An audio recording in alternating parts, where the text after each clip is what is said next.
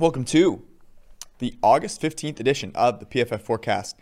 We have a fantastic post preseason week one podcast. We're going to talk about um, how not to, how to properly react to the preseason uh, in a betting fashion, and perhaps uh, how you can bet on preseason week two in a smart fashion as well. Some of the takeaways, some of the things to maybe not take away from the preseason. Um, we're going to get into some recommendations. I brought the hot sauces that Josh Hermsmeyer recommended a few weeks back. I'm going to do a taste test on the podcast. Maybe I'll uh-huh. rate them. Maybe my mouth will burn up. Who knows? Let's rock.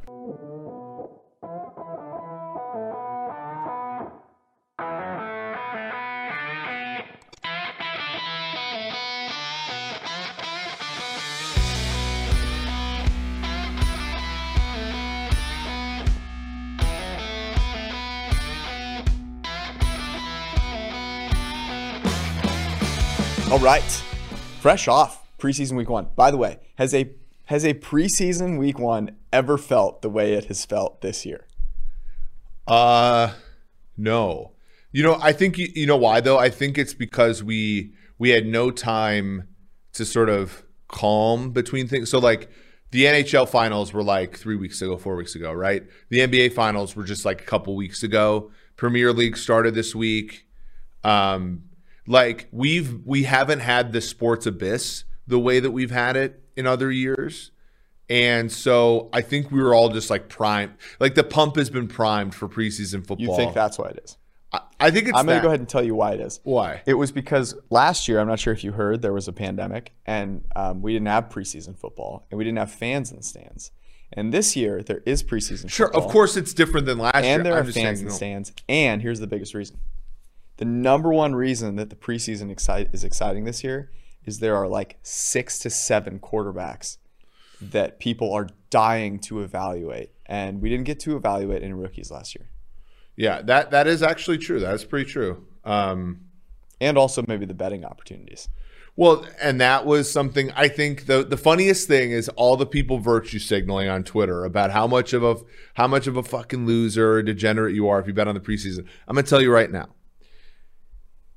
Only about one to two percent of people are going to make money betting the NFL regular season. That number's higher than the preseason because there are just some rules that you can bet that will make you money. And like, if you're not will if you're not willing to pick up that money off the floor, okay, The the biggest uh, the one that I think is getting a lot of notoriety is unders.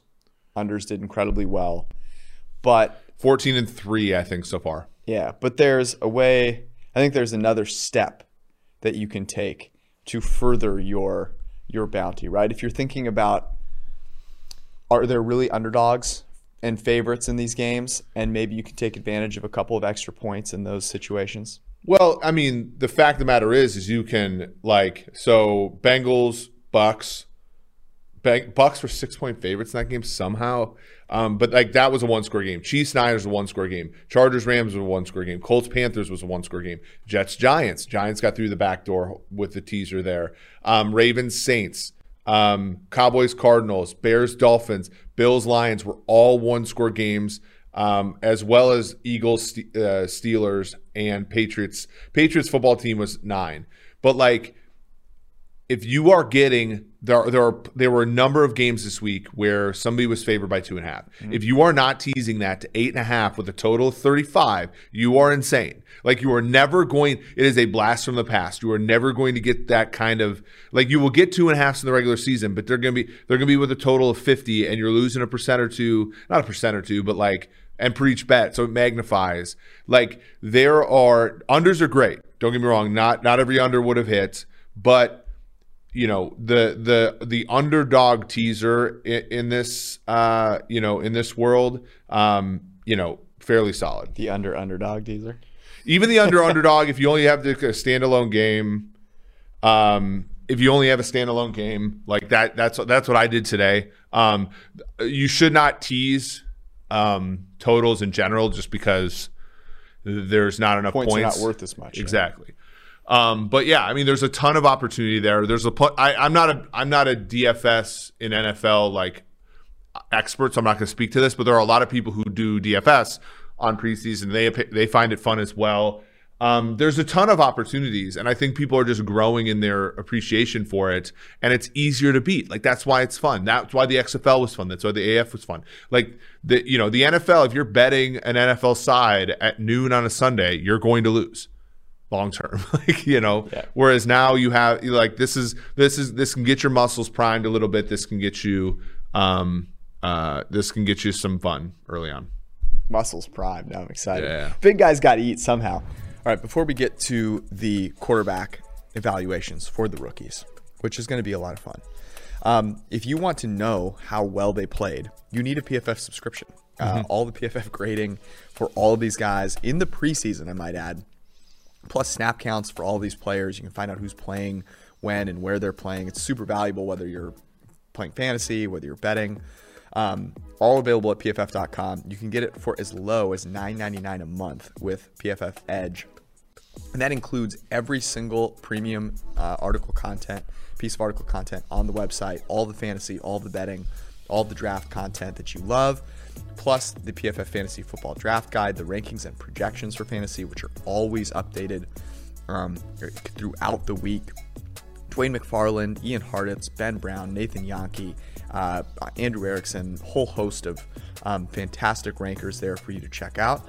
Um, plus the PFF projections, of course, uh, and cheat sheets, all the stuff you need. Now, that's the fantasy side.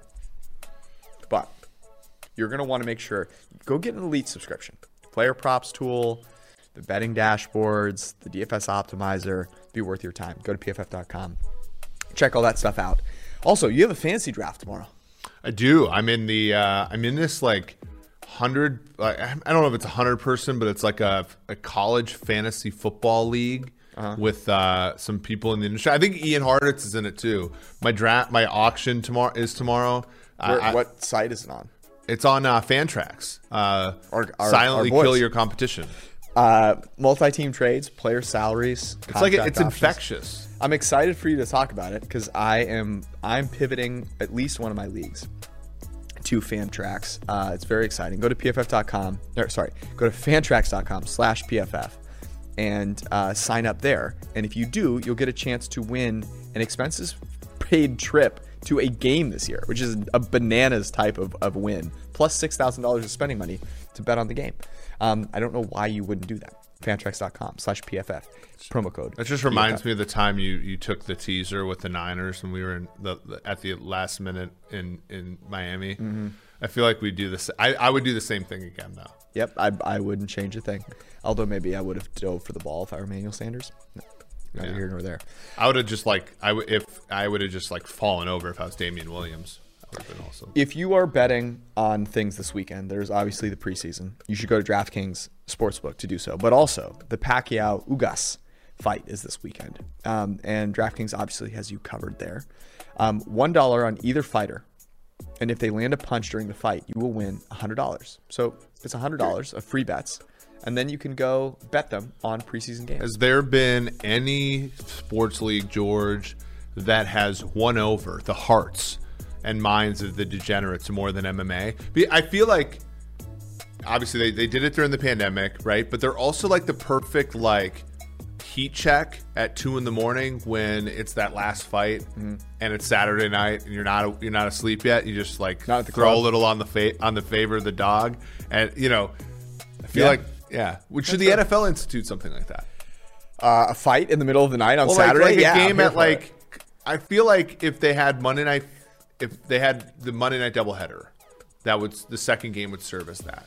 No one wants to stay up and watch. This is the when the worst thing about preseason football. They start games at 10 p.m. You cannot. Thou shalt not start an NFL game at 10 p.m. Eastern. Thou shalt not.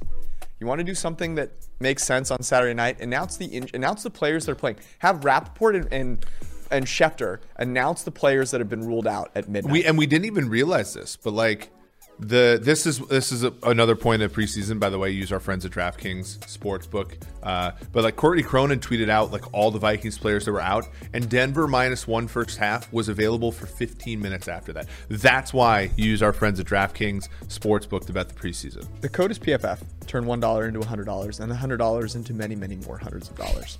You must be 21 or older. New Jersey, Indiana, Pennsylvania. Only new customers are the ones that are available. Uh, applicable restrictions apply. See DraftKings.com slash sportsbook for details. If you have a gambling problem, call 1-800-GAMBLER or in Indiana, 1-800-9-WITH-IT. Let's so let's let's dive in to the the games and talk. Uh, we, I think we got to start with the rookie quarterbacks, right? Um, so you saw Mac Jones first, and then we had the other four uh, plus Jordan Love, who's like a pseudo Yep. rookie because he literally didn't even put on a uniform last year. Yeah, so like Kyle Oletta just Kyle Lauletta, yeah, for the, for my the old for the old timers. the Um, real ones. We also had Nathan Peterman and Chris Streveler, and Nathan Peterman literally played like the whole fucking game. What a legend! He had 47 dropbacks. What a legend! Nathan Peterman and Jon Gruden was out there just like throwing him into the fire. We also had the Denver Broncos play a game in the preseason as if it was a Super Bowl against the second and third string Vikings, and that was incredible. Um, but but let's start with the rookies, and we'll parlay this into a conversation about offensive rookie of the year odds and then some defensive rookie of the year odds because I have I have some takes here. Um, and they're probably not what everyone expects, which is just going to be me praising Trey Lance as the second coming of Jesus Christ. I'll let you go first. Big takeaways from the rookies. Uh, well, my big takeaway from the rookies is that statistics and small sample sizes are never going to satisfy people. So, you know, when you look at the things that our grading system would value, like, I don't think anybody would would say Mac Jones's performance made you reevaluate him in relation to Justin Fields. Right. Even though his PFF grade was better. And I can tell you exactly why his PFF grade was better because he got rid of the ball quickly. He was throwing the ball into some windows that were, you know, not necessarily as open.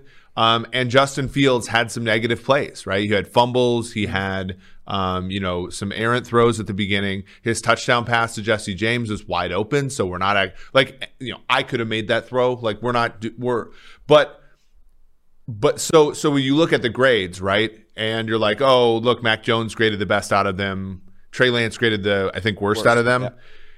Like that's just a snapshot into a lot of things, and I wouldn't overreact to that. It's really why, and I and look, you don't have to watch the games, but it's why you have to either watch the games and or have models to to really you know use the plethora of data that's at your disposal to come up with a prediction for somebody because otherwise you're going to say oh Mac Jones is the best of these guys which is clearly not in my opinion true. Um, but but the but it does give you a snapshot into um, some of the things that are being optimized. Um, so I, I I don't think any of the quarterbacks I watched them and said oh my god this guy can't play. That that was a that that's my biggest takeaway. No matter what the grades were, I looked at all of them, including Jordan Love, and thought, "Oh, that was kind of nice."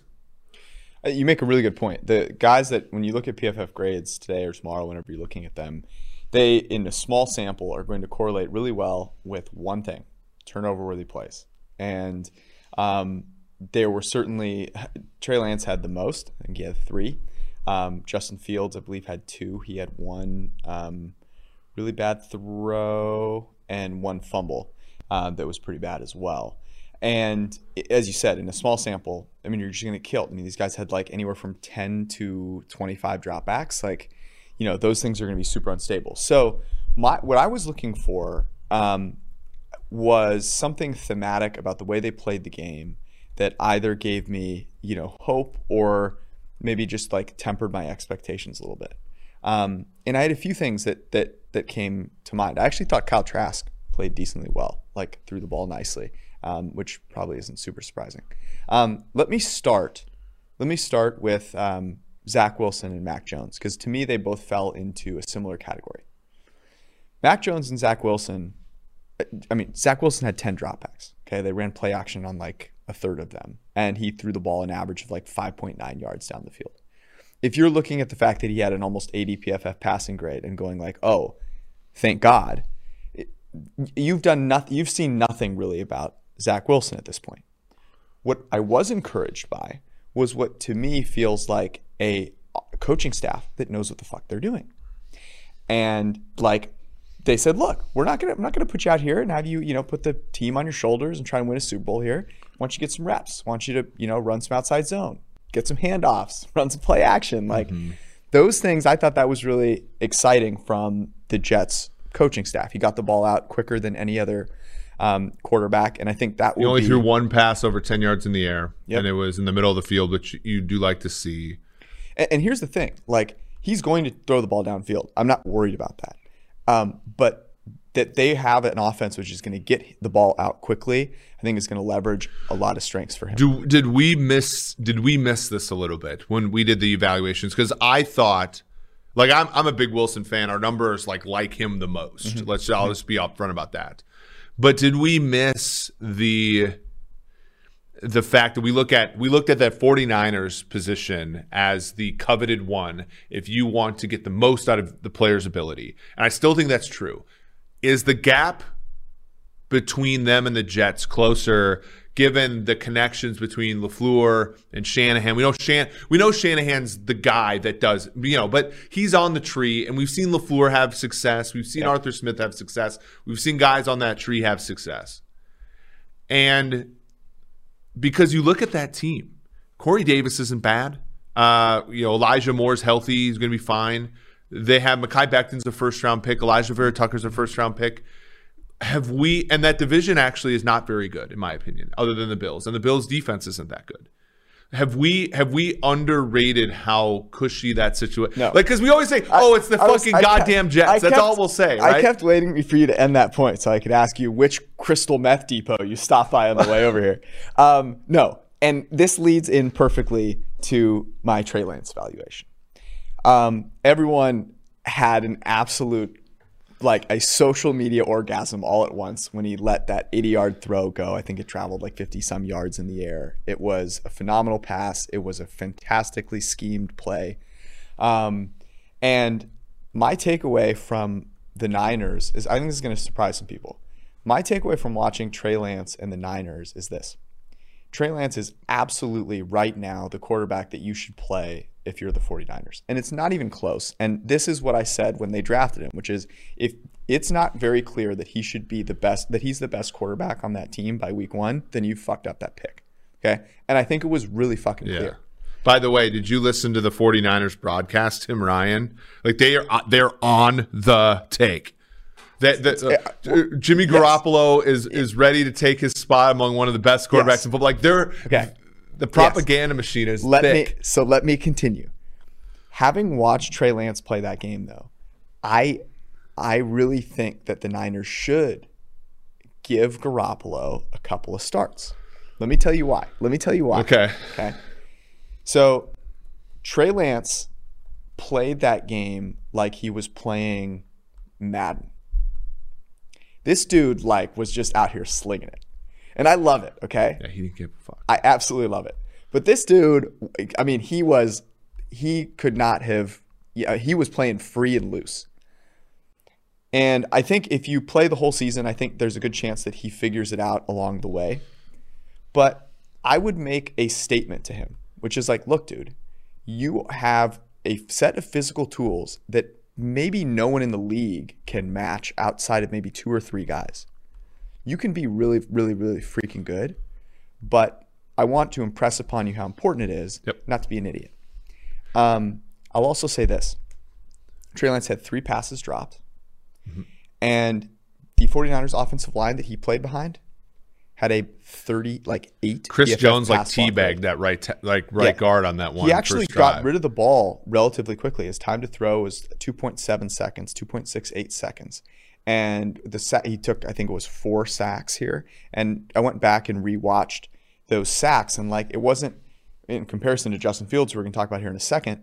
Trey Lance was not holding onto the ball for an extraordinarily Yeah. long amount of time on those sacks. It was his guys were getting blown up. Now, does he need to do a better job of like one of them was a blitz and I, you know maybe he could have picked that up or whatever it is um, yes but i wouldn't i'm not like overly concerned about those the things secondary receivers for the Niners are also not that good. Correct. And, and the Chief and I'll I'll say this. The Chiefs don't have an elite defense. and and brandon aiyuk had like one of the worst yeah, drops yeah, you'll yeah, ever see yeah. He he he he uh, spiked that ball. But the other thing is, like, I'll say this: like the Chiefs actually, they don't have an elite defense, but they actually have fairly good depth, and they're like not a bad group. Like, so that was not like a cakewalk in your first start. I also thought that there were some passes. Like I, I actually thought the Chiefs, other than the they had their undrafted safety got beat on the first touchdown. Like I felt like they covered well, and Lance had like not great windows to throw to, and they were windows that like if you had a starting caliber receiver, like you catch some of them. I, I thought he looked lively. I thought he looked comfortable in the pocket. I I'm, I disagree with you though. I think they should like look when you look at the Chiefs ske- or sorry the the 49ers schedule when do you start him? Because you go to Detroit. I mean, then you go to Philly. Then then you have Packers, Seahawks, and then you go to Arizona. Like I feel like you if you want him to take like and I don't even know if he takes lumps. Some guys don't even take lumps at the beginning, but like don't you you want him starting by like week 5, don't you? Yeah, I mean, so like if you, but other are you going to start him against the Packers in his Yeah. first start, the not? Seahawks? at home. Okay. would- so I would. I mean, I don't think it matters that much, to be perfectly honest Yeah. with you. And I think there's a pretty decent shot that he starts week one.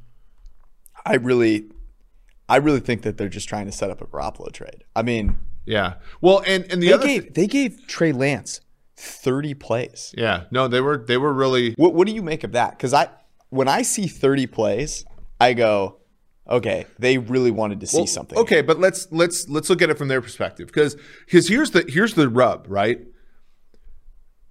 After week two, the Niners might be 2 and 0, 2 and 0 on the road, favorites to win the NFC.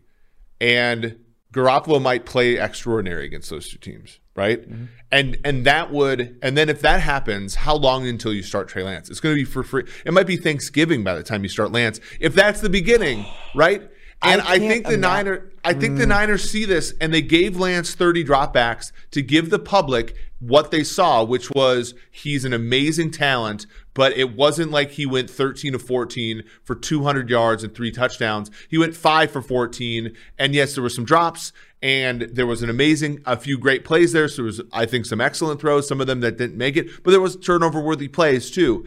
And in my opinion, I do wonder if the Niners null is is kind of what I've said the whole offseason, which is Jimmy Garoppolo, when he is healthy, has never not won with the 49ers. And they might be a little bit old school in saying, this is our last Jimmy year. Look at, and again, I hate doing this, but it's exact, I think it's how some people think. Look at Kansas City. We got they got the best year they got ever out of Alex Smith, and they were able to get a third round pick and a starting defensive player out of him. If you're the 49ers, you don't have first round picks for the next two years. Like Jimmy Garoppolo is your best chance of getting a high oh, end non Oh, right. Yeah. That's I mean, and I so agree with you, but why? I, I think that they are. That that's exactly what they're doing. I, I mean, I tweeted. But do this- they think do they think it's out, a like, whole season's worth of play that has to elicit that? Maybe, maybe. That's what they think probably, right? I mean, And if so, that's tough because eh, if you waste a year and you pay a year, paid a lot more paying- for it than most you're paying teams. Jimmy G. Yeah, Well, but not only that, but you paid more. Like at some point, Lance becomes.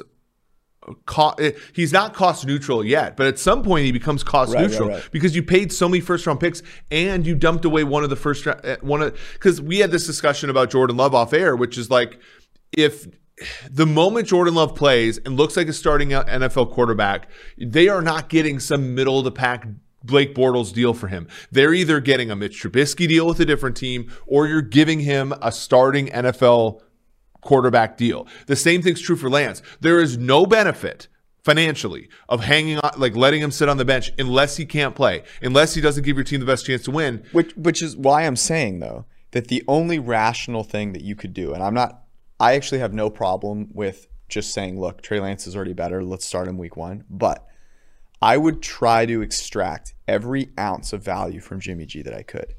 And think about how much people edged out over this preseason. Okay. Imagine if Jimmy G goes out and plays really well. Remember when he played really well for four games with the Niners and we gave him that deal? We, by the way.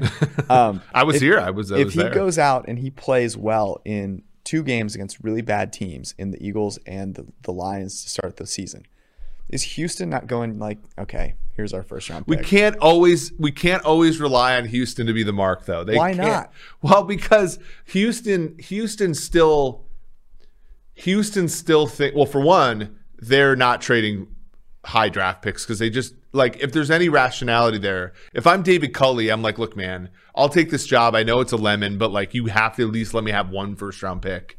You know, like I don't know if he has that pull. uh, maybe, but like I, I, I think here's my opinion. I think the further away we get from week the final week of the preseason, or the closer we get to it, the the less of a chance Jimmy G is being traded this calendar year. I think. I think the most if unless he gets traded and there's no right now like it looks like Indianapolis is just going to roll with who they got. Um, the other I, who's the other team? Houston's gonna just gonna roll with Tyrod Taylor.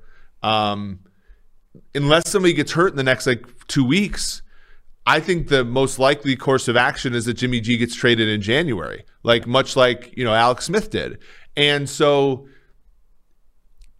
That's that's what I, I think you have to wonder against because again if you don't start Lance week one it's the same thing look at the and again we I hate bringing this part up but the the 2017 Chiefs you and I thought they should have started Mahomes at some point and the problem was they started that season 5 and 0 right then they then they they they sucked for a while Really sucked, yeah. and they got to 500 and then there was like that was the time and then even then there was so much like alex was playing so well relative to expectations that it's just like it's so hard to overcome that inertia right and like i'm not saying that's going to be the case for the niners but the niners are the easiest schedule in the nfl like where are the hiccups on the niners schedule I'm just gonna say this though. You the the Chiefs traded up. I know they did. Okay, but the Niners traded up to three. fucking three, Yeah. man.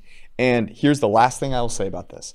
I thought the 80 yard touchdown was both something that people are overreacting to and maybe underreacting to. Here's why I'll say that.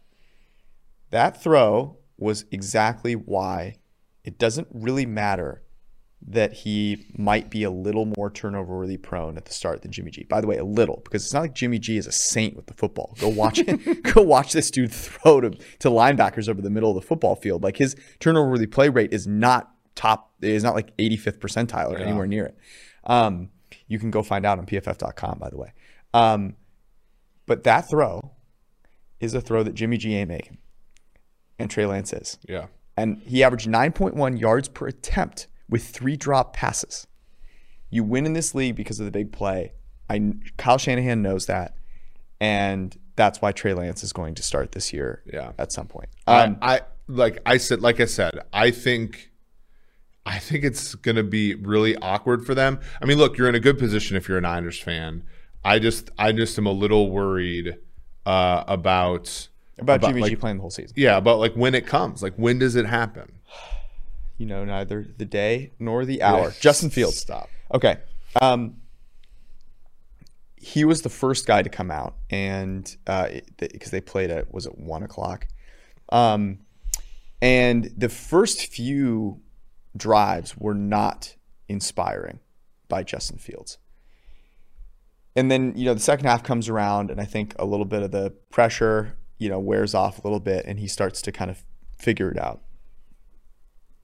I I think we should temper our expectations a little bit. He held onto the ball very for a very long time, almost 3.8 seconds was his average time to throw, by far the highest of any of the quarterbacks in this week, and something that we saw at Ohio State. Now, in this game, he was able to make a lot of plays with his legs. He did not take any sacks.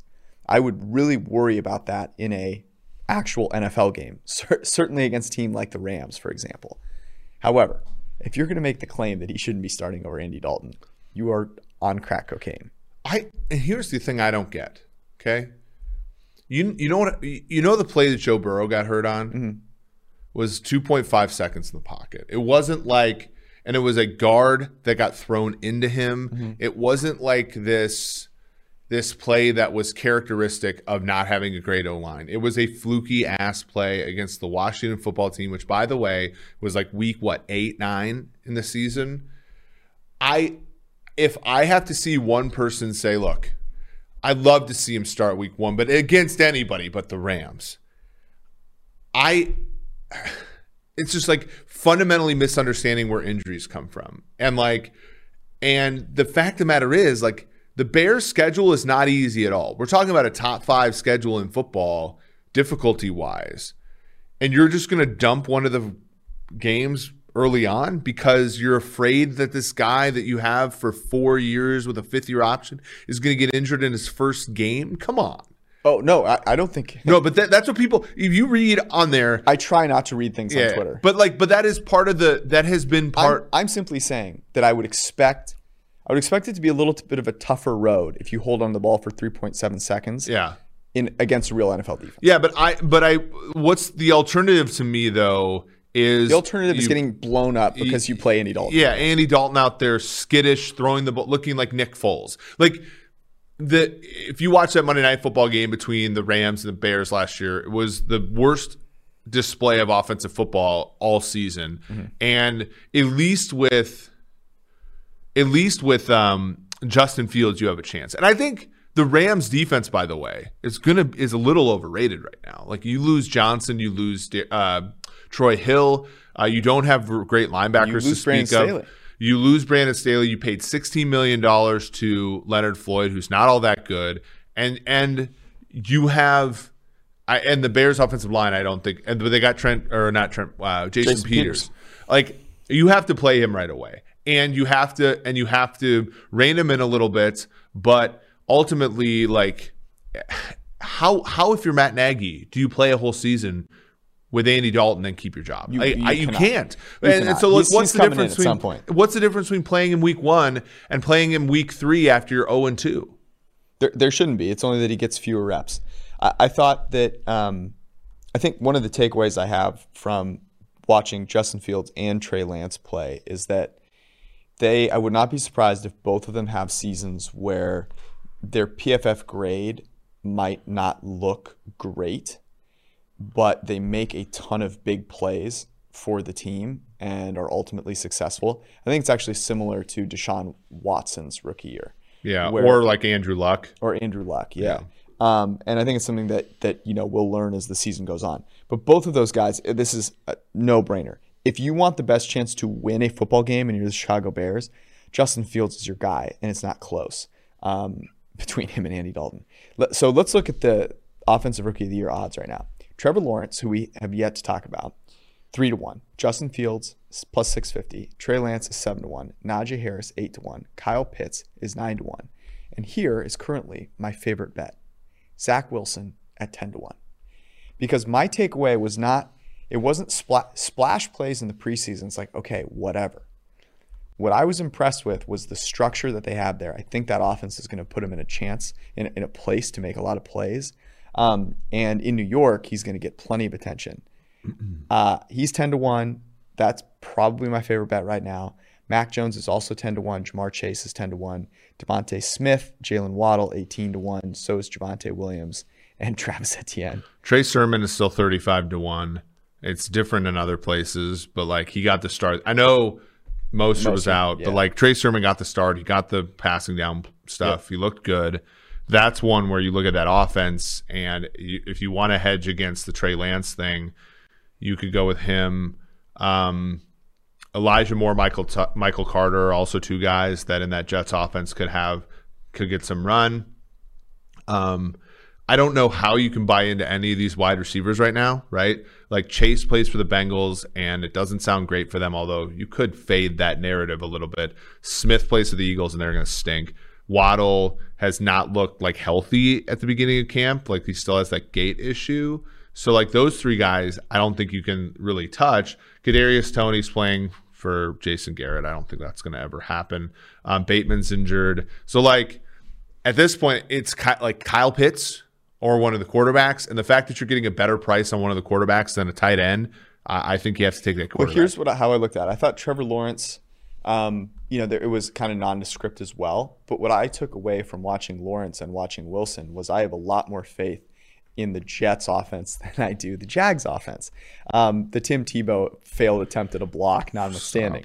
Um, the Jets, uh, look, the Jags do have top 100 running back James Robinson. The problem is that um, they drafted a running back in the first round. For Why some do you have to ding reason. him like that? He didn't deserve that. He didn't like go. You know, he didn't. He didn't campaign for that. I mean, so when you like the fact that Lawrence is three to one and Zach Wilson is ten to one, I think is a is a pretty drastic mispricing. Um, Lawrence actually, you know, he had one nice throw. I it was not it wasn't fantastic elsewhere. As as we said, we talked about this. Like if you don't have a turner worthy play, then your grade's going to look decent. If you did, your grade's going to look bad in a small sample. That's just the way the cookie crumbles. Um, Lance and Fields, I think, are getting a little too much juice given that there's a good chance they don't play the full complement of games, whereas Zach Wilson is the only guy there in New York. Um, defense rookie of the year odds. Let's do this quickly. Micah Parsons, 5 to 1. Jamin Davis, plus 750. Kwity Paye, 10 to 1. So is Jaelan Phillips. Uh, Jeremiah Owusu Koramoah, Zaven Collins, Patrick Surtain II, Jaycee Horn are 14 to 1. Jayson Oweh, Azeez Ojulari, 16 to 1. Gregory Rousseau, Nick Bolton, 20 to 1. As is Christian Barmore and Trevon Mooring or Merrick. Uh, Carlos Basham Jr., Peyton Turner, Greg Newsome II, Caleb Farley, 25 to 1. The list goes on. The Ta-da. beat goes on. Ta-da, da-da. Uh, here's my favorite one so far. Joe Tryon, 35 to 1. Um, first round pick Yeah. of the Tampa Bay Bucks. So that means he's going to be on TV a lot. That also means if he plays well, guess whose social media is going to talk about him? Tom Brady.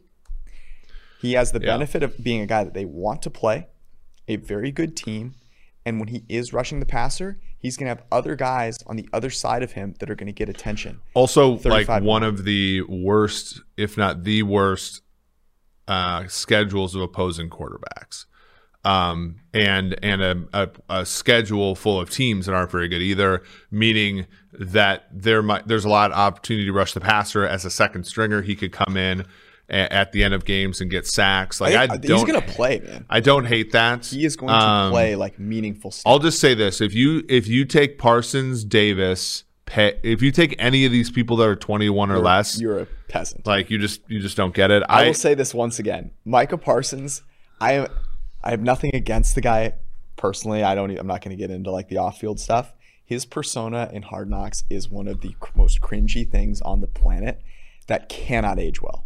I can't wait for Hard Knocks part 2 by the way. I'm having so much fun psychoanalyzing the Cowboys. I'm off on the Cowboys as of right now. Dak and McCarthy not on the same page. Micah Carson's out that Mike Parsons out to lunch. God. Not not good. um, My favorite Cowboy right now is Zeke Elliott. the worst number, by the way, of these is Chaz Surratt, forty to one. Like the Vikings' fifth linebacker somehow I knew you had to 40, bring- you had 40 to to one here. I, I like the I, I actually will never put a dime on any of these because I just don't. But the the Tryon one is one where if I if I thought you know if, if I still don't know if that's like good value, but it's probably the best value among these. I'm a finder of value. I actually really like that one. I, I bet that one, and I did sprinkle a little bit because I didn't have any on Zach Wilson. Um, I do like him at ten to one. Sprinkle solid.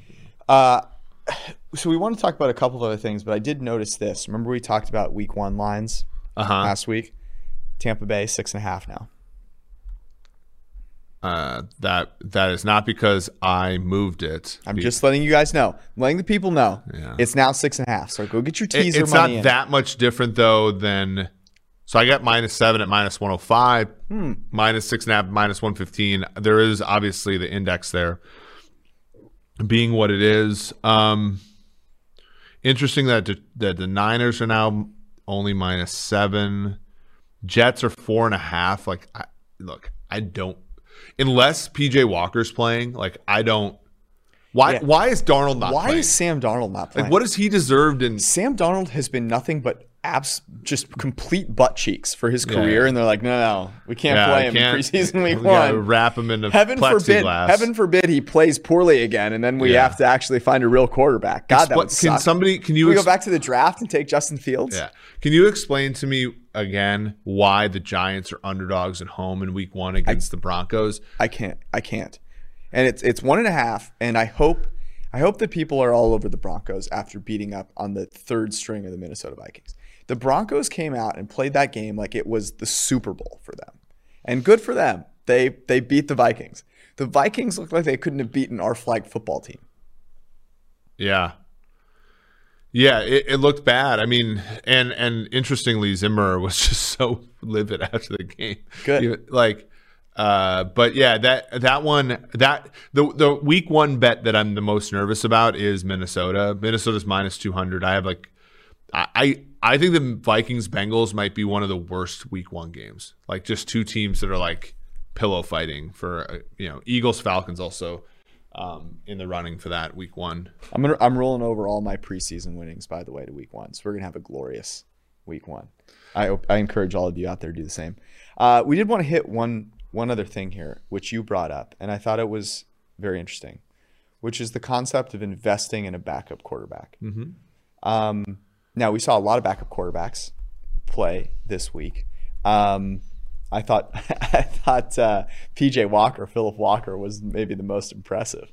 Um, I think there's a good chance he's just better than Sam Darnold, to be perfectly honest with you. Yeah. But um, give us give us your take there. Well, PJ Walker, I think, is a perfect example of the current state of the league. So this was Emory Hunt's tweet. He said, you know, uh, not breaking any ground here, but teams need to invest in backup quarterbacks.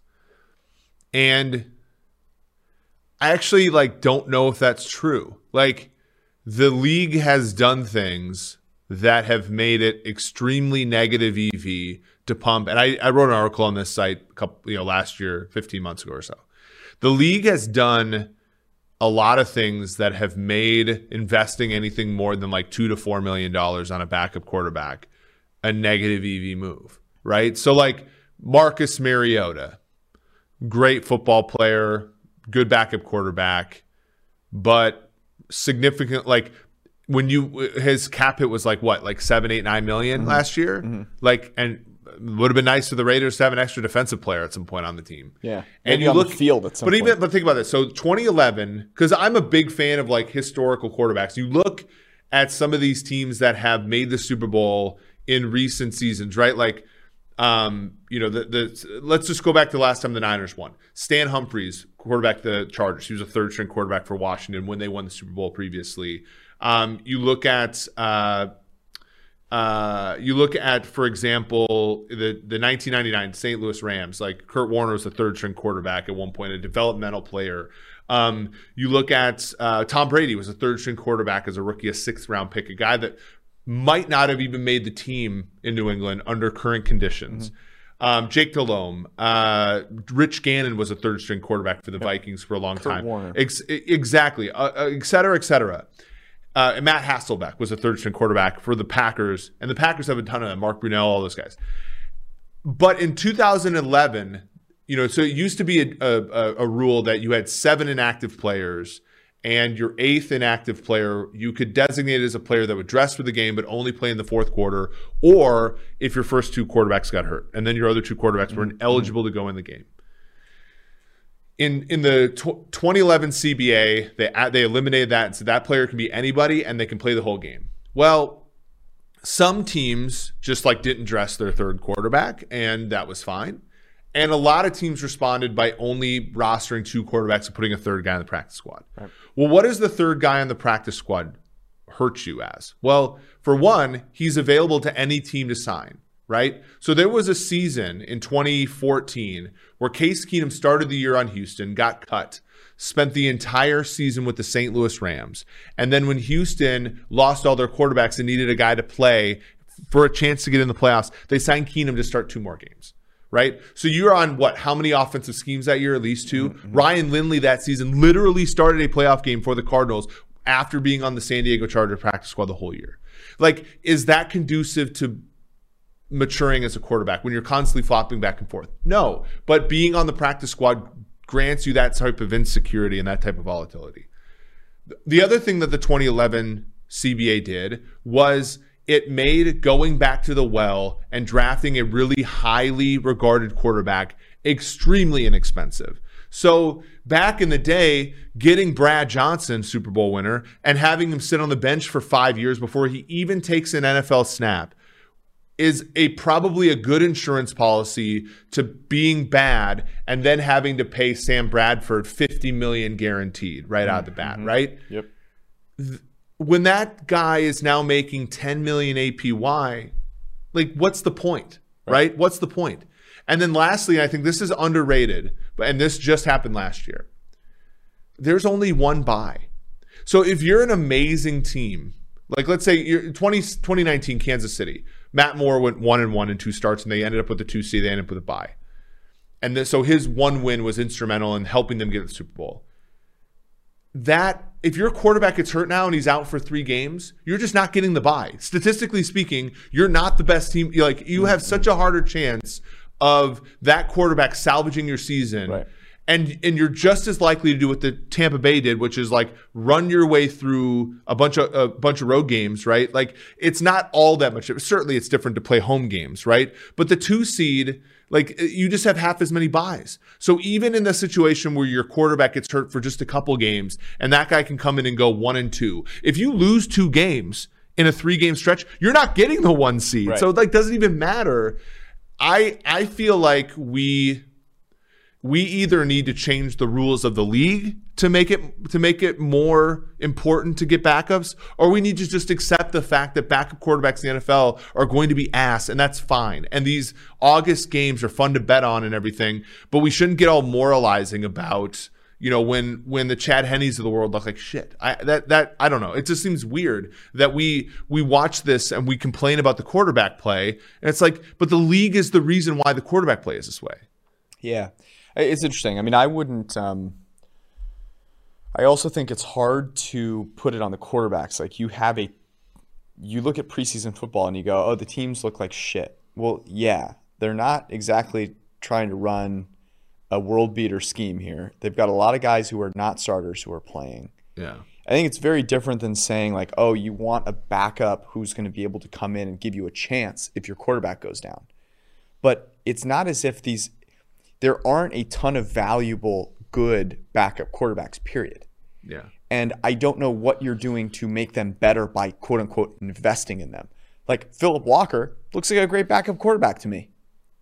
How much are you, uh, you know, like, But he was often on the Colts for like two years because of those very same roster games. sure. You know what I mean? And like, But he also got a chance to actually play football. So, Well, let's- uh, I mean, look, the XFL was probably, and like you look at Garrett Gilbert, who's currently the backup for the Dallas Cowboys. He started in the AAF. Like I do think, and and back in the day, again, this is another subtext. Back in the day, there were four preseason games, and teams tried to win more. Back in the '80s, there were six preseason games, and teams played teams within their own division in the preseason, and played like a significant number of, you know, they played players a lot more back then, and like that's all fine. Like I don't actually care. Like I'm just saying that like we shouldn't necessarily say, well, this team's making a humongous mistake by not. It's like no, like it, a highly paid guy by the way the rules are constructed. Like if you want to get a guy who's like uh, just beneath a starter, you're gonna have to pay up. Like and, and that and that player is going to be like that player is going to have an effect on the your team. best the best that player is going to do for you is be a average to below average quarterback. That's that's the real Yeah. point that you're trying to make, and that's the key one to to think about, which is okay. If you go get the best backup quarterback out there, what does that mean about your team? Well, that means if your number one guy goes down, you're going to be just good enough not to, to get a good draft pick. When we even look at like we even look at like the the be- in my opinion the best team in football history, which is the 89ers, right? Had Steve Young and they had Joe Montana, and without and and Bill Walsh barely kept it together, Mm-hmm. right? Because there was it was so difficult for those guys to coexist. Yep. Um, and that and that's like what you get, right? And like Steve Young's a Hall of Famer, and he certainly deserves that that honor. But like you know, they probably like there were people who like preferred Steve Bono to him at one point. Right. Like it, it's just like it to me. It, it's again, it's so inexpensive in the NFL to change course and make young, cheap quarterback de jour your guy. And teams that don't want to do that, teams that want to sort of like mess around. And like the other thing is, is like, think about this It- on the other total other side of the spectrum. If the let's say the Vikings or the or the Detroit Lions or the uh, Los Angeles Rams or somebody with a highly paid quarterback who is not invincible decides they want to bench their quarterback, right? Because that used to happen a lot more often back in the day. Guys used to get benched. Like Montana would get benched for Young for ineffective play. You're not doing that, right? You're not benching Kirk Cousins when he's making 25 to 35 million a year. So like what's even the point? Like actually that's part of like their approach to the quarterback position. I haven't hated it at all, which is they got Sean Mannion to be his backup because he's no threat at all and he's cheap. Like that that's probably perfectly fine, right? And even like this Kellen Mond thing is going to generate expectations that are probably unfair to Mond. when we started talking about Kellen Mond, that's how you know Yeah. it's time to move uh, onward. Um, let's do some recommendations here. I'm gonna set up the uh, Oh, the testing Oh, here, my. and uh, I'll let you go first with your recommendation. Yeah, it's been a you know as we're as I've talked about a couple times uh, during the week. It's been a um, it's been a long week for us. You know, we're trying to get products to market and stuff. So I have not read much this week. Um, here's what I'll say: at least for the next month, when you don't have when you when you don't have you know football that counts on, bat you know the NBA is over. Major League Baseball sucks. Hey, Field of Dreams is really sick. WNBA League Pass is like sixteen dollars, and the games are worth it. They're fun to bet on, and they only last two hours. That's that's my recommendation for this week. smart, smart recommendation. Okay, um, so I'm gonna recommend one of these here over the other. I bought uh, this is Bottle Rocket um, hot sauce. It's what Josh Hermsmeyer recommended. I love hot sauce. And they have three levels. They have hot, hotter, and hottest. They also have a Verde. I got hotter and hottest. Um, I think I should probably start with hotter Okay. just to be safe here.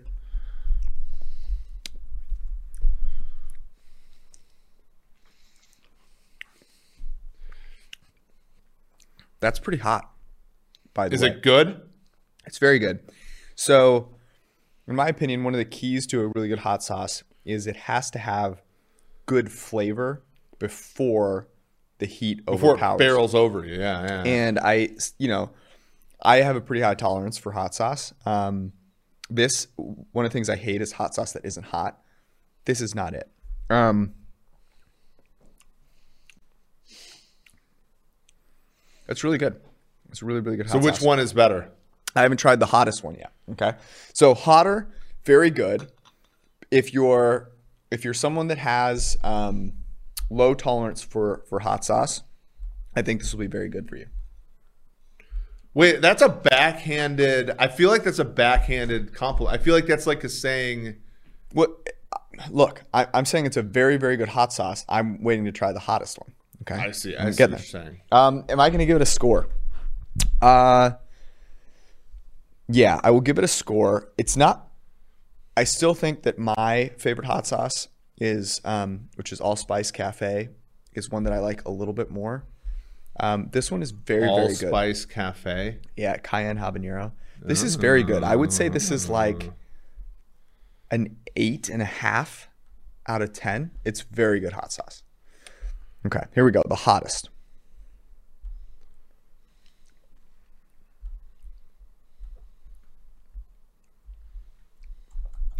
Think that's hotter.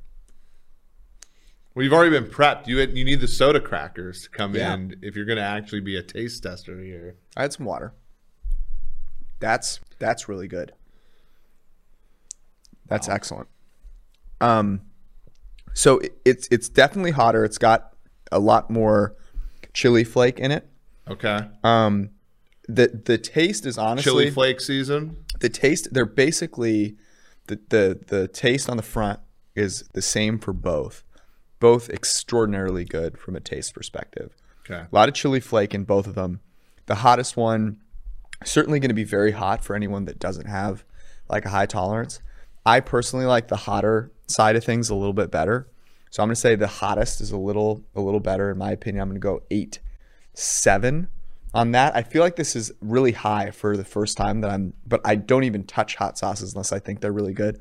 These are both excellent. Bottle Rocket hot sauce is the uh, is the brand. You should go check it out. Like just Google it. I don't even know what the URL is. I recommend both of these. I'm just eating hot sauce with my fingers at this point. That was our podcast. As one does. That's our podcast. We'll be back with you next week. Love you all. Peace.